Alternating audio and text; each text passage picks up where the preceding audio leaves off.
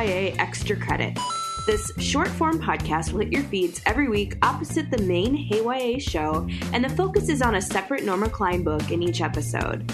Klein was an early YA writer doing work similar to that of Judy Blume in the 1970s and 1980s that pushed boundaries and dove into topics so few others were approaching at the time. I'm your host, Kelly Jensen. You can get a complete schedule of books to be discussed in the show notes. And this week is a really special episode. Um, this week's book is Breaking Up, and I have a very special guest joining me today.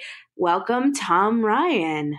Hi, thank you so much for having me. This is really quite exciting. I listen to HeyYA uh, regularly, and I've also been keeping up with the uh, Norma Klein special issues, uh, special edition. So it's great to be here. Yeah. Do you want to tell listeners a little bit about um, your work and then also your connection to Norma Klein and maybe why this particular book was one that you wanted to talk about? Sure, yeah, I'd be happy to. So I'm I've been writing YA since 2012 and I'm Canadian and my until this year most of my stuff has been released uh, primarily to the Canadian audience and uh, my first American release just came out in May. It's called Keep This to Yourself and it's a queer young adult thriller and, and um, I have uh, a couple of books coming out next year as well. One that I co-wrote with my friend Robin Stevenson, and then another thriller that comes out uh, next fall from Albert Whitman. And you know, I, I, saw you put the call out on Twitter for YA authors who had read Norma Klein when they mm-hmm. were younger, and that, I really jumped at the. I think I messaged you within ten seconds of you putting that on, on Twitter because I grew up in uh, small town Canada, in a very small town in Nova Scotia, and we had no public library, but we did have a really great uh, school librarian who did, you know, like uh, as with a lot of small town libraries, she did a lot with a very small budget, mm-hmm. and I remember very clearly she was actually from from New York, which was kind of exotic to me growing up in, in Cape Breton. And she was always handing me stuff, and she knew that I read at a, a, an older level than perhaps the books uh, uh, that were being marketed to my age. And she directed me towards Judy Blume early. And mm-hmm. I think Judy Blume. I don't know if you'd agree with me on this, uh, but her stuff, Norma Klein stuff seems to be a little bit more mature, at least yeah, with regards to sure. a lot of titles. And mm-hmm. at, at some point, I I just started grabbing Norma Klein off the shelf because the Judy Blume was gone. And I was one of those voracious readers who read literally every, you name it. And the Norma Klein books, uh, I I read probably three or four of them. That was probably what was available to me. And I can't remember specifically which titles I read, other than the My Mom, the Wolfman, and Me, which I, I know I read. And I'm pretty sure I also read Breaking Up. And what jumped out at me about Breaking Up was that there's a very uh, clear and quite positive queer relationship um, for the mm-hmm. time. And that to me, as a very closeted um, queer young teenager in a small town, at that time there wasn't a whole lot of, of uh, LGBTQ content in books for young readers. And the Norma Klein stuff was, you know, old. At that point, it was dated. And so to find a, you know, a very relatively positive portrayal of a, a lesbian domestic relationship was completely unbelievable to me at the time. So I was keen to talk to you about her generally, but this book in in particular. Yeah, and when you had mentioned that, I um I I've been reading the books in order, so I didn't read this one ahead of the other ones I read, and I was getting a little nervous having read some of the, particularly the last two I read, which I just was not super keen on, yep. and thought that like as much as they were progressive, they were also super challenged in some ways. Yeah. And so I was like, oh no, are we going to read this? And suddenly, like, all the memories of this being a positive queer relationship, like, have to be questioned. But fortunately, they don't have to be. Um, this was actually kind of a refreshing read after the last couple. Yeah, um, totally. And I didn't, I listened to your podcast and I, I had the best of intentions. I was going to read along, but to be honest, I've moved cities and I've been doing a lot of mm-hmm. uh, book travel recently. So I really only had time for this one. And I was listening to your podcast and some of the stuff was, you know, there were a lot of problematic things going on. And I was kind of scared to pick it up because I had this vague positive memory of this book. Um, mm-hmm. But yeah, I think we were, I, you know, we've discussed briefly online, but I think we were both, you know, pleasantly surprised. Yeah. Um, I'll read the description rather than going into the Kirkus review because, funny enough, the Kirkus review is pretty much exactly what the other ones were. That mm-hmm. this is another one of those like soapy teenage dramas, and and it is, but at the same time, like it really delves into a lot of issues that teens were facing at that point that teens are still facing now. Um, you know, and it's just done with the sort of like flair that I think is really appealing to readers, particularly those who might not otherwise want to pick up a book that is, you know, packed with issues. Like it's the opposite of an issue book. Um, so the so the back reads uh, a rose in bloom. That's in quote. Um, that was what people called her, and it wasn't just because her name was Allison, Allie for short, Rose. She couldn't help the way her looks were changing, or even the way her feelings were changing, but she wished that some things would stay the same. The summer that Allie and her brother Martin left their mother in New York to visit their father in California brought joy and pain. For Allie, it was a time of impossible decisions, of breaking up and getting together, of loss and love. But when her father decided to keep her from returning to her mother, and her best friend couldn't stand to see her falling in love, Allie had to find a way to please everyone at once and still be true to the woman she was becoming. That sounds like it's so dramatic. So dramatic. and the book is not that dramatic. No, the really. rose and bloom thing, especially, it's like, oh my God, roll my eyes. But uh, yeah, yeah, it's like it's it's funny thinking about Allie as the main character compared to the other one. She is maybe like the least mm, I don't want to say risque, but like daring character. She's much more reserved and um not as quick to like want to jump in bed with any any guy she meets, which is um you know makes that whole nickname and that whole like the dramatic flair of the description kind of funny when you read the book. You're like, no, she's really not like she's not like some of the other characters in um, Klein's books.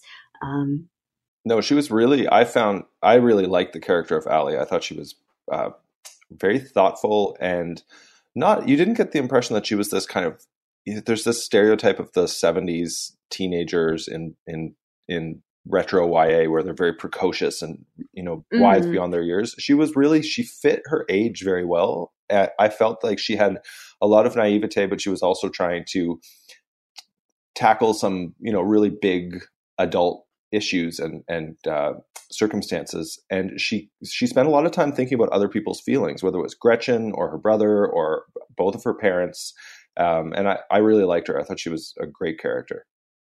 Yeah, I did too. Um, one thing that was interesting um, is I thought that she was the kind of character who she she was very very thoughtful about other people's feelings, almost to the point where she seemed like she needed a lot of validation to make any decisions on her own mm-hmm. because she was so conscious of how it would impact everybody else. I had put a note um, near the end of chapter 14 that she, she's a bit of an approval junkie. Like, she really needs um, validation from others and like their approval that it's going to be okay that she um, makes decision decisions and does things on her own, um, which is really interesting because that's not how other people in the story necessarily um, behave or act. No, and they take. I mean, especially when it comes to her father. I know we both have a lot to say about her dad, but he really takes advantage of that in a really series of awful ways. And I think somebody actually called. I don't know if it's Teddy, the boy, the kind of on again, off again boyfriend, but somebody says to her, you know, you're you're letting other people push you around. You just kind of lean into mm-hmm. whatever. And I thought that was pretty. Uh, it was great to have that pointed out explicitly to her because you get the sense that by the end of the book, she's starting to do a bit of soul searching about you know how she re- reacts and responds to other people's influences. Yeah. Um Man, I know I marked that because I was I was impressed that somebody like said it to her bluntly. Um I guess we should we should talk about the, the family situation going on here. Um man, I could talk like hours on this because it was so infuriating. Um so Allie's parents are divorced and she had she and her brother lived with their mom and dad when they were married in California. And then when the parents break up, her mother moves to New York City because she's gotten a job at one of the museums. She's a curator. And um, interestingly, this was the first Klein book in all the ones I read that wasn't set primarily in New York City. Mm-hmm. Um, but obviously New York City plays a role in it. And so Allie and her brother are living with their mother um, during the school year in New York City. And then during the summer, they're going back to her father's place in California. And now he is um, remarried to another woman who I guess is kind of.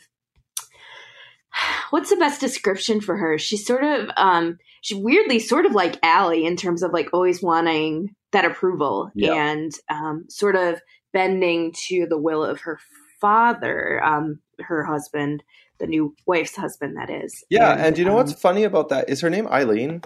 I think it's Eileen. Yeah, yeah, yeah. She, she, so one thing I found kind of strange about the book, and I might have just missed it, but throughout the first two thirds, three quarters, you get the impression that she's just kind of this.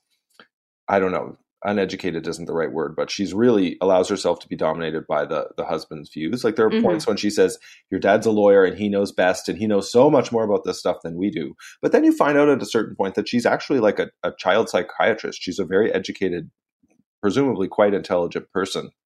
Um, but when it comes to her her domestic life, it's just she's fallen into this sort of old fashioned role of letting the the man of the house just take charge. And she does assert herself a bit towards the end, which I, I appreciated and it's interesting to think about that in terms of like that relationship being very sort of based and portrayed in sexist roles. So you know he he knows best and and she sort of um, maintains his allows him to maintain this status and power in the relationship. And then you have um Allie's mother who is in a relationship with another woman and how different that relationship and partnership is both in terms of like how um how we see the dynamics between the two of them but also in how it reflects sort of the exact opposite of what her father and um, Eileen have in terms of a relationship, and I thought that that was was really smartly done. Oh, it was great, and their their their relationship. So I think it's her mama Cynthia and her mom's uh, partner is Peggy, and Peggy. every mm-hmm. every time you see them together, there uh, or hear about them on the page, they're uh, they seem to have the perfect relationship. They respect one another, mm-hmm. they help one another out, um, and yeah, you know, like you say, as opposed to the the dad and Eileen, it's just a completely different. It's a day and night scenario. And the funny thing is, at the end, I mean, I'm probably jumping ahead a bit here, but the the, okay. the crux of the, the you know the big conflict comes from when the dad finds out that uh, Allie's mom is in a relationship with a woman, he decides that it's not a great environment for her to be in. So there becomes this kind of custody struggle, for lack of a better term.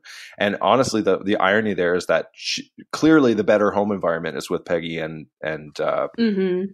Cynthia. So it was so great to read that relationship, and r- right through the end, I was kind of cringing, hoping that the other shoe wouldn't drop. But right up till the yeah. end, that, that relationship just stayed clear and wonderful and positive. Yeah, and um, I actually have it open to where her dad is is doing this. So, so the thing about her dad is her dad is this very domineering, father knows best sort of character, and he is working really hard and manipulating Allie to think that living with him would be the best. Like that would be ideal. And that's because of this like thinking that growing up in a homosexual you know partnership a home where that is like the norm and that it's healthy would be really bad for her. The um, passage i've got is on 87 and it says Allie, you're somehow willfully missing the point. You're old enough to realize that raising children in a household with two homosexual women isn't exactly some kind of ideal. You're so emotional honey you know you are what kind of feelings about men are you going to pick up living there? That's what concerns me. What kind of image will Martin have to base himself on? It's one thing to have no father. How about two women who have decided to reject men absolutely? I feel like this passage captures everything yeah. about her father that is just awful. He gaslights like none other. And, um, you know, in addition to the fact that he is just you know, homophobic beyond words. He is downright mean and and the way that he manipulates his own daughter into wanting into um rejecting her mom as well as Peggy and like rejecting this whole life that has been established in New York that by all all we're given sounds super healthy and encouraging and wonderful um, particularly for a child of divorce. You know, yeah. like it could go so wrong. Like I, am a child of divorce, and I have a father who um, did the same thing. My father was super manipulative, and um, his step, his wife was worse than he was. Oh, no. But um, yeah, um, as I'm reading this, like I'm cringing because it's like it took me right back to being. I was younger than Allie, but um, to to being that kid who's like, well, I do love my dad, like he's my dad, but at the same time, I love my mom, and my home environment with my mom is much better, even though it's not traditional. Um, it, you feel stuck in this place. Like you do want to make people feel happy because you, you love them both, but then you have this adult who is trying to manipulate you to see the other half of your family is wrong or um, not ideal or is potentially harmful toward you. And um, every time her father did that, I was just like, I wanted to scream. I wanted to choke him. Yeah, I wanted to throw um, a martini in his face. He was just so toxic. And I mean, yes. at one point, he uh, he it and it kind of escalated quickly because it, it it started with he catches this rumor that Pe- mom and Peggy hang out, and sometimes mom sleeps over at Peggy's, and it, it very quickly goes from him suspecting something, clearly based on his past knowledge of of Allie's mom. He knew that she had, you know, was probably um, gay to some to some degree. Mm-hmm. Uh, but it goes from him suspecting that something's going on to you can't even talk to her on the phone or write her a letter. And there's that horrible scene where Allie gets the phone call um, the phone rings when she's home alone and it's her mom. And even though mm-hmm. there's nobody around to stop her, she feels so pressured by her father that she basically freaks out, shoves the phone receiver in the drawer, and runs outside crying. It, it yeah. was just it was just wild. The dad was just such a jerk. I couldn't couldn't believe it there's another line on 116. Uh, of course, Daddy leaned forward intently. Oh man, you can just feel him like leering, and and it's just like cringeworthy feeling that. Um, you see, Cynthia's decision to take you two so far away was very, very irresponsible. I don't like to say this to you, but in many ways, she is not responsible. I should have prevented it. I should have insisted you both stay here with me. I really think this will be good for Cynthia. Let her realize how painful that move was for me. She never even thought of that. She'll accept it. She doesn't have to like it. She has to take responsibility for her actions or her lifestyle or whatever you want to call it. Like, oh, really? Yeah, you know, so like, gross. And, and it's like the way he manages to say it that this is going to be good for her mother, that her mother should suffer as like punishment for living her life, I guess. Um, just ugh. Yeah. Every everything I wrote in the margins is like her dad is awful. awful. And it's also everything is clearly about him. He he does he makes a big show of saying that he's concerned about Allie and Martin's well-being, but he really just wants to win a point. And you know, he's mm-hmm. he's just creepy in all sorts of ways. There's there's a scene closer to the beginning of the book where I think Allie and her dad and Eileen are out for dinner, and Allie is wearing sort of a low cut shirt, and the waiter keeps stopping and oh, staring oh, down yeah. her shirt. And Eileen, you know, kind of bristles at this, rightfully, and because she's 15 and and it's gross regardless. And the dad just kind of mm-hmm. laughs it off and says, "Oh, you know, it's just totally natural and normal for." I mean, it's his daughter. It's so it's so gross. I I yeah. really couldn't stand this character. He was terrible. Oh, yeah. And you know, it's funny, like I haven't felt this way about many characters in Klein's books, but like uh she nailed just like this gross character. Toxic, patronizing, paternalistic jerk. Exactly, yeah. Um we didn't talk about or we haven't talked about yet. Um one of the other big threads in the story is between Allie and her best friend slash former best friend Gretchen. And um, so Gretchen has a brother, and Gretchen and her brother are pretty close. They're a year apart in age, I believe. And Allie, when she comes back to California for the summer, is really excited to hang out with Gretchen. But she has this whole thing where she's like, I am jealous of Gretchen's relationship with her brother and how close they are because me and my brother Martin, who are the same age difference, don't have that sort of relationship. Mm-hmm. And then pages later, suddenly Allie has a crush on her, you know, on, on Gretchen's brother, and um, they're starting a relationship. Yeah, and that throws every her relationship with Gretchen kind of off the off the tracks as well, which becomes kind of becomes the main secondary plot, I'd say. And mm-hmm. uh, I found it was really interesting. I liked, I kind of liked the way that Gretchen reacted to it. It it felt really authentic to me because you know when you're in that you're a teen, especially when you're a younger teen, 14, 15, and you're still kind of figuring out your your emotions and your relationships. And sometimes something that would seem small from the outside becomes a really big deal. So it might not seem like such a huge thing that uh, Allie and Ethan end up sort of hooking up and becoming mm-hmm. interested mm-hmm. in one another. But clearly, to Gretchen, that's the most. Im- they're the two most important people in her life. They haven't had a great home life, and she's Gretchen has leaned on both Allie and Ethan.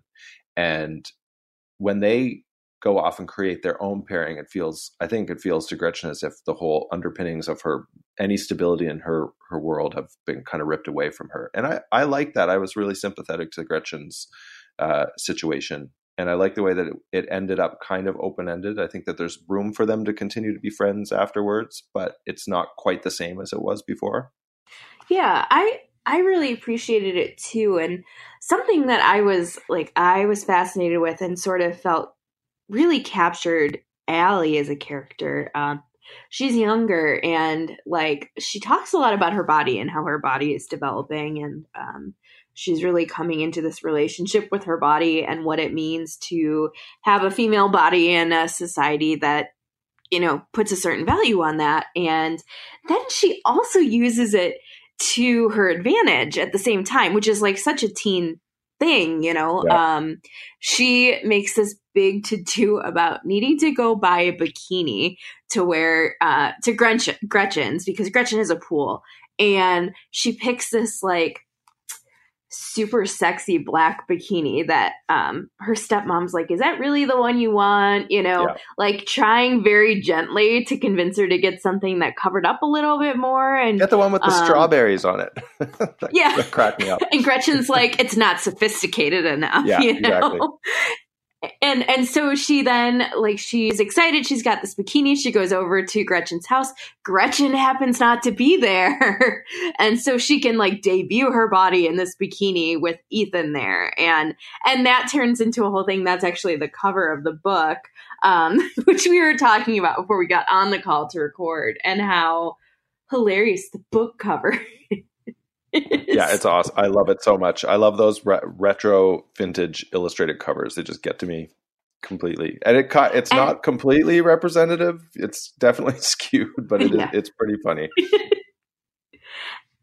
the cover she Allie's wearing the black bikini and looking at it, I'm like, this is not like this is not a risque bikini at all. No. This is a pretty pretty standard, and I would think even pretty standard for this. I think this one was published in 1980. 1980. Yeah yeah um I don't know. It's just it's funny. Like it, it's funny to me how the cover and then the the um jacket copy represent the book in a very different way. yeah, it's almost like real. they they wanted it to. I, they were probably trying to market it as almost like a, a Harlequin for teens or something mm-hmm. like that. Mm-hmm. It has that look. It's an it's it's got the the rose and bloom as in giant letters on the back, as if that's really the, and that only comes up a couple times in the story. That nickname. Oh, it's from from and I think she says right at the start. She says people are always saying something about that, but then she's on the plane on the flight to California when I still this is something I wanted to talk to you about because first of all, she ends up sitting next to this guy who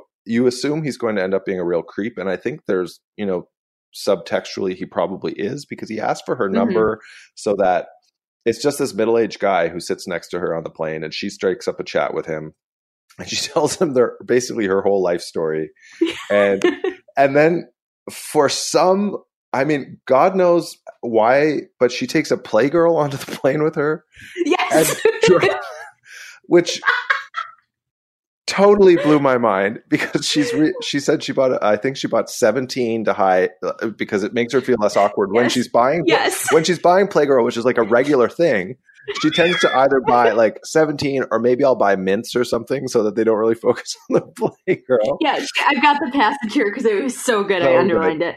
Uh, um, then I then something awful happened. I had two magazines on my lap and they slipped to the floor.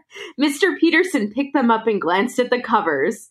They were two magazines I'd bought before we got on the airplane. 17 and Playgirl. Oh my God. I always I always buy 17 when I buy Playgirl because I feel sleazy just buying Playgirl. Or I buy gum or lifesavers or something to make it look like I just happen to be buying Playgirl, maybe for my mother or something.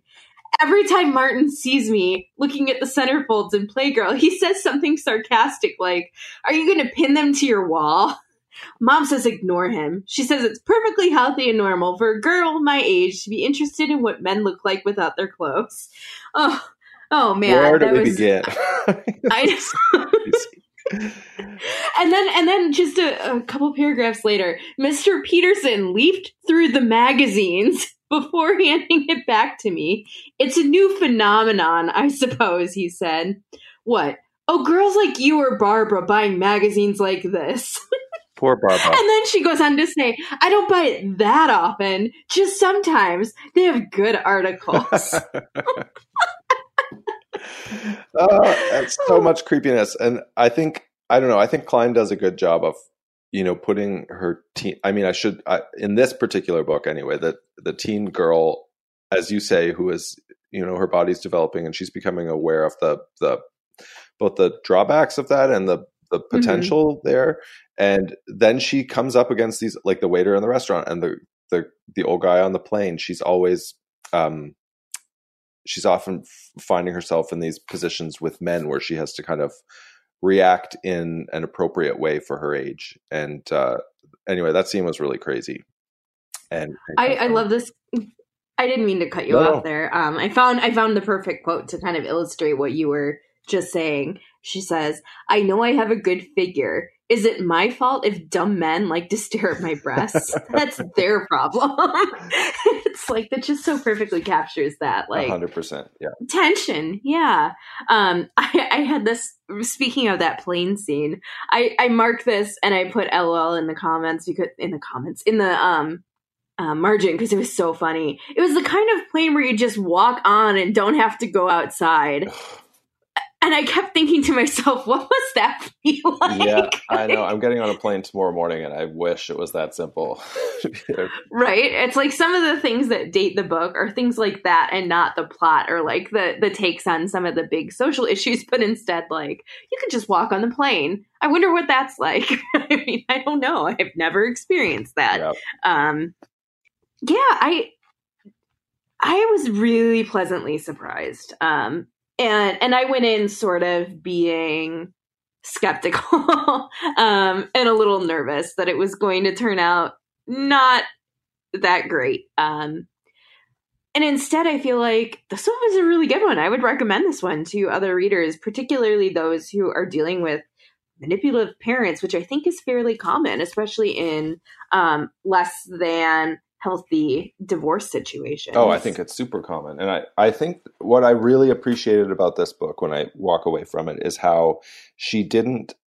I think that ni- 1980 was clearly a very different time, especially if you were, uh, mm-hmm. you know, of, uh, from a marginalized background in any any way. And I think when it comes to the the queer representation here, it was just such a refreshing thing to read something that old, where so, clearly I, it was obviously a, uh, intended on Norma Klein's part that she wanted to show a, a positive, healthy queer relationship. And there's also that really lovely scene at the back of the book where um, I think Allie is in school, her new school, and a whole conversation about gay rights kind of springs mm-hmm. up in mm-hmm. class. And she makes a friend who's got a gay brother, and uh, yeah. it, the whole tone of the atmosphere of it all is very, very positive. And you know the contrast between Peggy and Cynthia's relationship and the the more toxic heteronormative relationship between her dad and her stepmom. Just, I mean, it was clearly intentional, and I, I think that uh, Norma Klein deserves major kudos for for writing a book about this way back in 1980. I think it was just just great to read, totally refreshing. Yeah, I it, it was very refreshing. I love um, in those final scenes we really get to see Peggy and um, Allie's mom just have these lovely interactions with each other as well as with Allie. Um, as you're as you're saying that, I flipped to the back where I'd also put in the margins LOL. Um, Peggy was talking with Ethan. So Ethan goes out to New York City to quote unquote interview for colleges. Um, we don't know if that's really what's going to happen in the end, but um, so he comes to dinner and Peggy and Allie's mom get to meet him. And there's a scene where Peggy goes, um, I totally screwed up my Radcliffe interview. I was so eager to the to impress the woman with my worldly knowledge that when she asked what my favorite book was, I said Lady Chatterley's Lover. I remember her eyes kind of widened and she said, "Yes, he's such an imaginative stylist, isn't he?" she laughed. And I love that. I just in in three lines she packs so much humor in here and also like such a great expression of connection with um you know her new stepdaughter as well as just her ability to like be an awesome parent and and be real um you know there's not this sort of shield between her and Allie the same way that I feel like there was with Eileen and Allie in the um father's relationship. Yeah, exactly. It was it was great, and just the I think the characterization all around through the book was great. All of the all of the characters seemed really well drawn. Mar- the older brother Martin, who we haven't really spoken about, was I thought he was a, a, a pretty well written character. He you know he picks on his sister, but at the right moments he's able to kind of be a sounding board for her. And Teddy, the ex, the kind of on again off again boyfriend, was sort of a slightly comic relief. He cracked me up a little bit because he was just so naive. He has, Teddy. This is another kind of uh, I don't know if it, if we can call it a defying the gender norms of the time, but her boyfriend Teddy, Allie's boyfriend from when she had lived in California, had started a scrapbook where he would put pictures of houses and horses and things that he wanted to have in their lives when they moved on and got married. And I thought that was a really wonderful little touch that was completely unexpected, but I appreciated it a great deal. Me too. You know, the one thing I did want to let, us end this conversation on the ending sure. of this mm-hmm. book. When we talk about yes. that, I was a little. I if I had to put um uh, into words the one thing that bothered me with this book, it would be the ending, yes. and that there's no ending. Yeah, it just kind of flattens out. Well, it yeah. She so she Ethan comes for his uh, his Columbia interview, and he stays with them in their little apartment, and then. I, I don't know. I guess it's not a spoil. Is it a spoiler? Can we spoil this? I guess we're. We could, we could spoil it. It's so fine. they sleep together for the first time, and then he goes away, mm-hmm. and then Allie and her mom have some sort of an exchange where Allie's mom has called her Alley Cat. That's her her nickname. But Allie's mom calls her refers to her as Alley Cat, and Allie says, "Do you know what? I don't think you should call me that anymore. It's babyish." And the mom says, "No, you're not a baby anymore, are you?" And then that's it. It just ends. That's it. it's like there's some like there's no question that Allie and Ethan have had sex that night under her parents, you know, under her mom and Peggy's roof. Like, there's no question about it. But also, like, what is that ending? What does that mean? Yeah, it was a bit, it was a bit strange. And I think one of the, you mentioned that with the last book you talked about. I can't remember what it's called, but it was the same thing. You said there was really no ending at all. It just stopped. Yeah, they like drove off into the night, and it's like, oh, what happened? I wonder if that was like a, a something that for the time, like her style, like maybe style of the seventies or who knows. But um, yeah, I, I think I wanted a little bit more resolution. Although you know things were pretty much tied up by that point. So yeah, for sure, for sure. I wonder if it was also at the point where you're like, I I don't know how we can make that any tighter of an ending. yeah, yeah, exactly.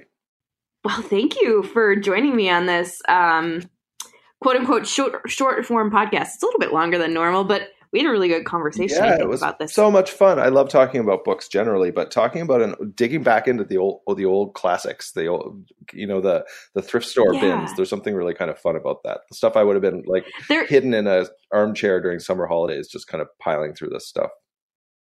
Yeah, I had a um I had a listener write in last time and said, "You know, I didn't think I'd read any of Norma Klein's books." And then as you were talking about that one, I realized, "Oh, I had, but it was one I had read too early to uh to like acknowledge. Like I had to hide it when I was reading awesome. it. I was like, um, I think that that's probably a fairly common experience, and it's really nice to hear from people and and you too. Like you know, getting to talk about these things that like probably weren't talked about in the same way." Um, when they when they came out. No, for sure, and I mean it's definitely not alluded to on the cover. So she was ahead of her time. I think no. we can say with this book, certainly she was ahead of her time. So yeah, thanks so for thanks sure. so much, Kelly. It was a real pleasure to chat with you, and I'm excited to hear what who you do next year for uh, uh, for your summer summer reading editions. I can't I can't think that far ahead. Yeah. So I can I can say nothing. uh, well, thank you for tuning in to Hey Extra Credit. We'll see you again next week for the main podcast, and then we'll see you again in two weeks for another special edition of Extra Credit. Uh, the book for the next episode will be No More Saturday Nights, and that will hit July 31st. Talk to you all again soon. Bye.